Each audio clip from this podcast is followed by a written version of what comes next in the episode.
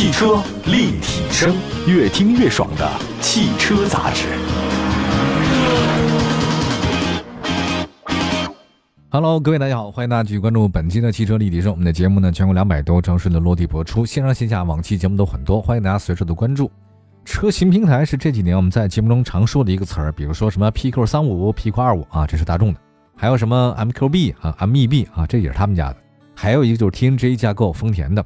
你说为什么要推出这种车型平台啊？车企为什么要搞这个东西？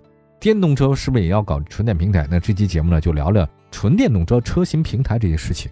那这期节目的话呢，可能没有说那么多单一的车型，那么当然说这个平台其实相当于出产这些车的一种生产线。那有了车型平台以后，大家玩过乐高没有啊？这个乐高我很喜欢玩，就是拼接、拼接、拼接。汽车呢就可以像搭积木那样组合出来啊。那你要这么形容一下吧，就是，呃，汽车它其实有底盘、有轮胎、有座椅、有方向控制，还有包括各种电子设备，还有外壳等等，那就可以像乐高插片一样，咔咔咔给你插，满足不同用户的需求。你要长的给你长的，你要短的给你短的，这就是平台优势。目前电动化时代的话呢，纯电动车呢也经过油改电嘛，对吧？我就把那油车的平台拿过来改，也有这样的出现。它其实也是平台化一种反应。我们来先说下汽车最终的生产方式是什么。我推荐大家看一个电影啊，马克·达蒙还有那个克里斯丹·贝尔这两个人我很喜欢演，那叫《极速车王》。那最早呢讲的就是福特啊，还有包括和那个法拉利他们在这个勒芒二十四小时这个比赛当中的一些事情。其中有几个我特别喜欢的车是叫 Camaro，或者大家可以看一下这个人真是神奇呀。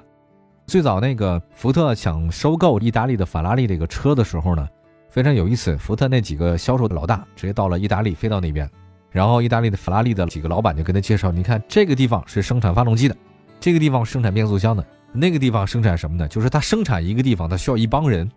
他这跟福特不一样，大家知道最早的生产线就是福特搞来的嘛，对吧？这生产线上咔就这样过去。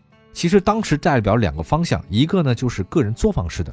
我生产发动机的人，我一直生产发动机；我生产变速箱的，生产变速箱；组装是组装，这就是法拉利他们一直在干。虽然现在劳斯莱斯也这么干啊。还一波呢，就是工业化的生产，就是流水线啊，你就拧螺丝，你就装一这个，你不干别的啊，走到最后生产线后面这车出来了。但当然现在其实是这样的，现在手工的这种作坊式的生产的单车成本太高了，产量无法达到需求，而且。人工成本，你明白这个很贵的。时至今日，当然现部分的豪华车型超跑带用类似这种方法，但价格很高，小众群体很喜欢。汽车流水线，它把复杂的汽车装配工拆卸了各个简单的工序，专人完成啊，每个人都不一样，提升了生产效率。这是两种完全不同的碰撞。那结果后来他们呢在勒芒上碰撞了，这就是极速车王的故事，大家可以看一下啊。随着车市的发展，消费者呢对汽车的要求呢不再是简单的代步工具啊，它有个性化的需求，车企生产的车的数量也在不断增加。有人喜欢高的，有人喜欢矮的，有人喜欢长的，有人喜欢短的，有人喜欢呢车速快的，有人喜欢呢内部豪华的。你再靠单一的流水线，因为一个流水线代表着生产一种车型，你这捉襟见肘嘛。新推出车型跟现有车型，那就没法共用。我这个长的底盘，你这是短的底盘，差一毫米或两毫米都没法用。那怎么办呢？你一个生产一个车，你就要多建一条流水线，多招一批工人，再多研发上万件零件。这个对于成本控制特别的不科学，那怎么能解决不同级别、不同功能的车型呢？这车企需要解决的问题，那就是尽量使用相同的零部件生产线，平台化的概念就出现了。比如说，在机舱底盘电气系统相同情况之下，我通过改变外壳轴距啊，我能推出新车。大家比较熟那个 PQ 三五大众的，这个轿车能生产呀，SUV 能生产，MPV 能生产，都能生产。但是有个问题，早期的汽车平台兼容性很差。它衍生的车辆可能就两三个，你车企得好多个平台才能覆盖不同的车型。比如说通用，啊，这两年卖的不是很好啊，前几年非常好。二零一二年我看了一下，通用大概有几个平台，十二个平台，有伽马平台、德尔塔平台、伊普斯隆平台等等十几个。它呢有为别克打造的，为雪佛兰打造的，为欧宝打造的，它一个品牌的好多平台，这还是一样啊，没办法。但现在发现啊这个业绩啊。还有市场的成本提高了之后，很多汽车厂家意识到了不能够这么搞了，再这样搞非破产了。开发车型平台太多，你投资越高，风险越大。增加车型平台数量不如增加我的宽度，零部件呢我通用啊，平台有兼容性啊，这个多好用啊。所以丰田就 TNG 架构了，同平台车型之间的零部件通率达到七成或八成。如此高的零部件功用，节省了开发费用，零部件管理成本、单车成本得到下降。在毛利率不变的情况之下，车价自然就会下降。这就是为什么卡罗拉雷凌这个经济型的车型可以加配不加价的道理。它双擎呢可能更贵一点点，但是这个也值啊，TNGA 架构啊。大众集团在二零一二年推了一个 MQB 平台，诞生六十余款车了，产量超过一亿辆，这个就厉害了，成本很低呀。MQB 平台的使用为大众新车的开发和生产成本降低两成。那么到电动化时代了，现在了，你说电动车有没有这平台？也有，它依然能够降低成本，叫油改电平台。好，我们来说说这个平台。早期的纯电动车它是油改电的，那之前的，很多人对这个不感兴趣，不接受。主要呢说油改电的车型呢续航短，空间小，那当然这个是过渡性的一种做法啊。这个车企呢算账以后，比如说哈，在电动车市场整个份额有限的情况之下，我花一大笔钱再打造一个纯电平台，这个太冒险了。油改电就是现有的平台当中油车平台，我给你改一个电动车，那其实这不挺好吗？本身我车是安全底盘调校我都过经过市场检验了，我只要改电不就行了吗？所以。目前大家看起来，咱们国内有些车还是油改电的，呃，发动机加油箱变成了电动机加电池，你说好不好呢？好，是成本低了，但是燃油车原来在底盘制造的时候，它有个问题，纵梁高度不合理，电池布局空间不足，它以前是放发动机的，不是放电动机的呀，对呀，这就是部分油改电的车型续航短、空间小的原因。那么除了对空间不利以外，油改电的车型寿命平顺性也存在问题，通常。燃油车的平台的纵梁高度、动力总成悬置，这个是为什么呢？因为内燃机它是活塞上下动，咔咔咔咔上下使用。大家为什么不喜欢三缸机啊？上下使用的时候它不能自圆其说，所以就震动吗？内燃机都是这样上下震动的吗？对于高度机用内燃机一半工作时会产生前后方扭矩的电机，它就没法把那个震动限制住。所以油改电的车它这个就有问题啊，平顺性是不太好的。还有什么？连接到纵梁的控制臂太长了，受力情况改变了，会让它的使用寿命变短。所以车企呢，它没办法啊，车企呢只能把这个构件变得粗一点，就重一点。包括现在也有啊，油改电的车，它车辆更笨更重。所以早期的电动车真的不建议大家去选择油改电的平台过来的那个太重了，耗电量很高，续航里程又不长，又耗费很多这个电量，没必要。那当然现在也不一样了，现在其实还有什么 MEB 平台啊，它为了纯电动车开发平台就比较多了。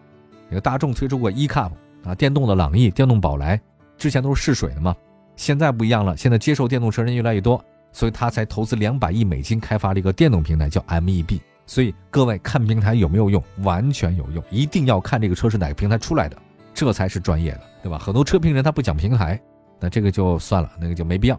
那待会儿讲讲纯电平台生产的一些车型都有哪些啊？汽车立体声，关注你的汽车生活。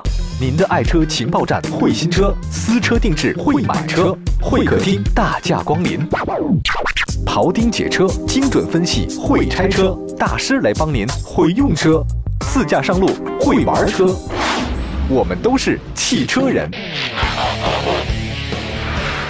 二零二二年一月二十号，一代神车 G 六换新升级，解放 G 六 V 牵引车钥匙而来。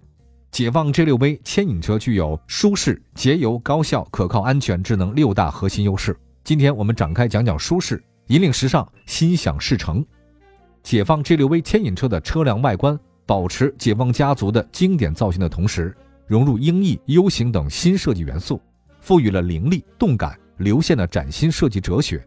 驾驶室以家居化为设计理念，为客户打造舒适座舱、超大空间、平地板设计。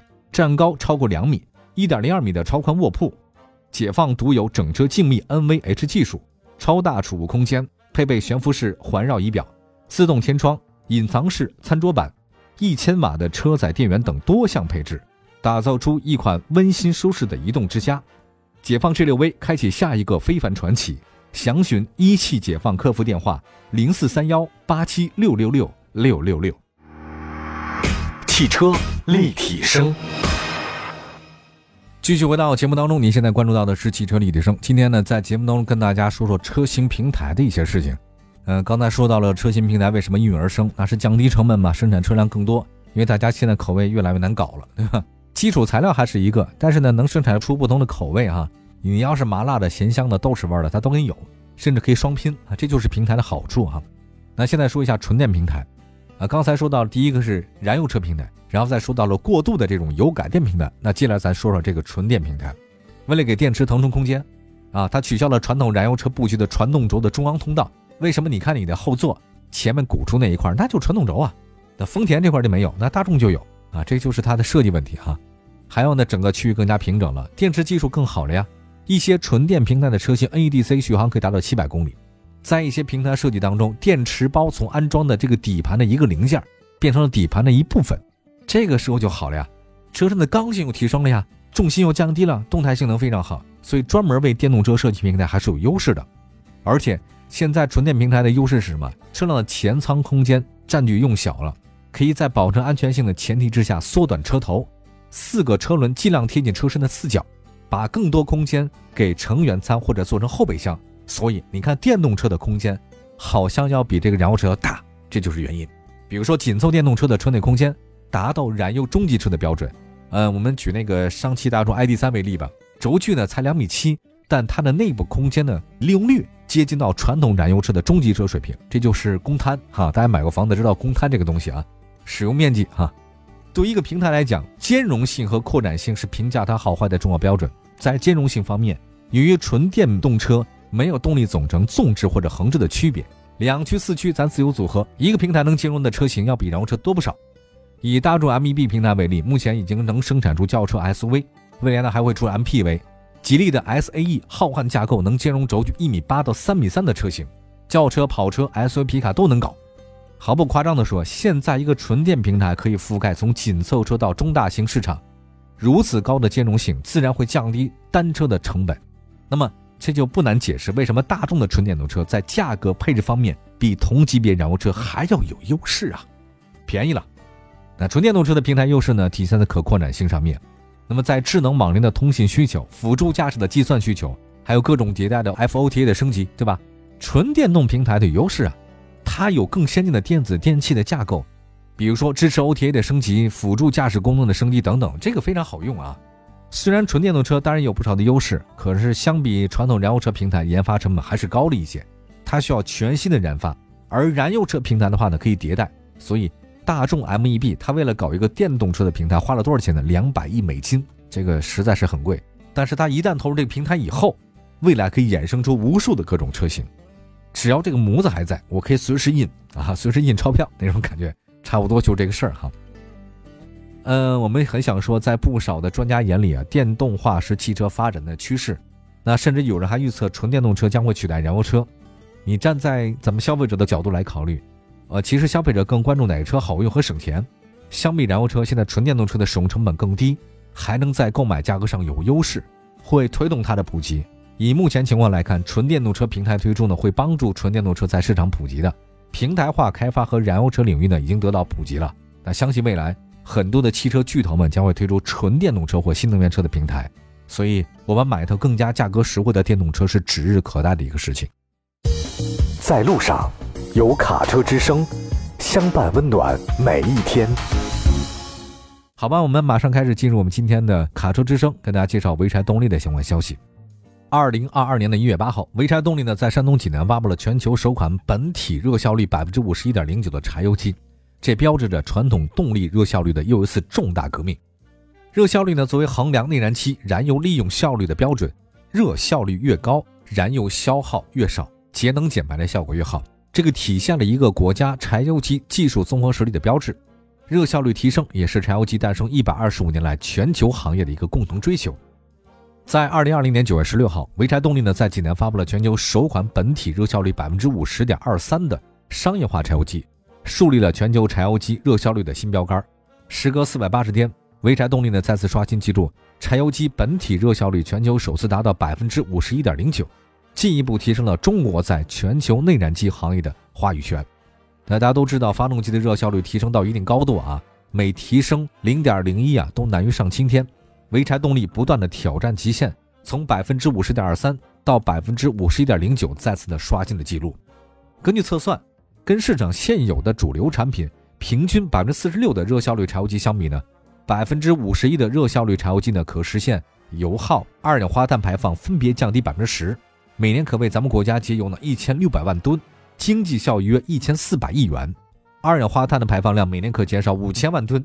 在不久的将来，随着这一项顶尖技术呢在行业的大规模应用，必将带来巨大的经济效益和社会的效益。好，感谢大家关注本期的汽车立体声。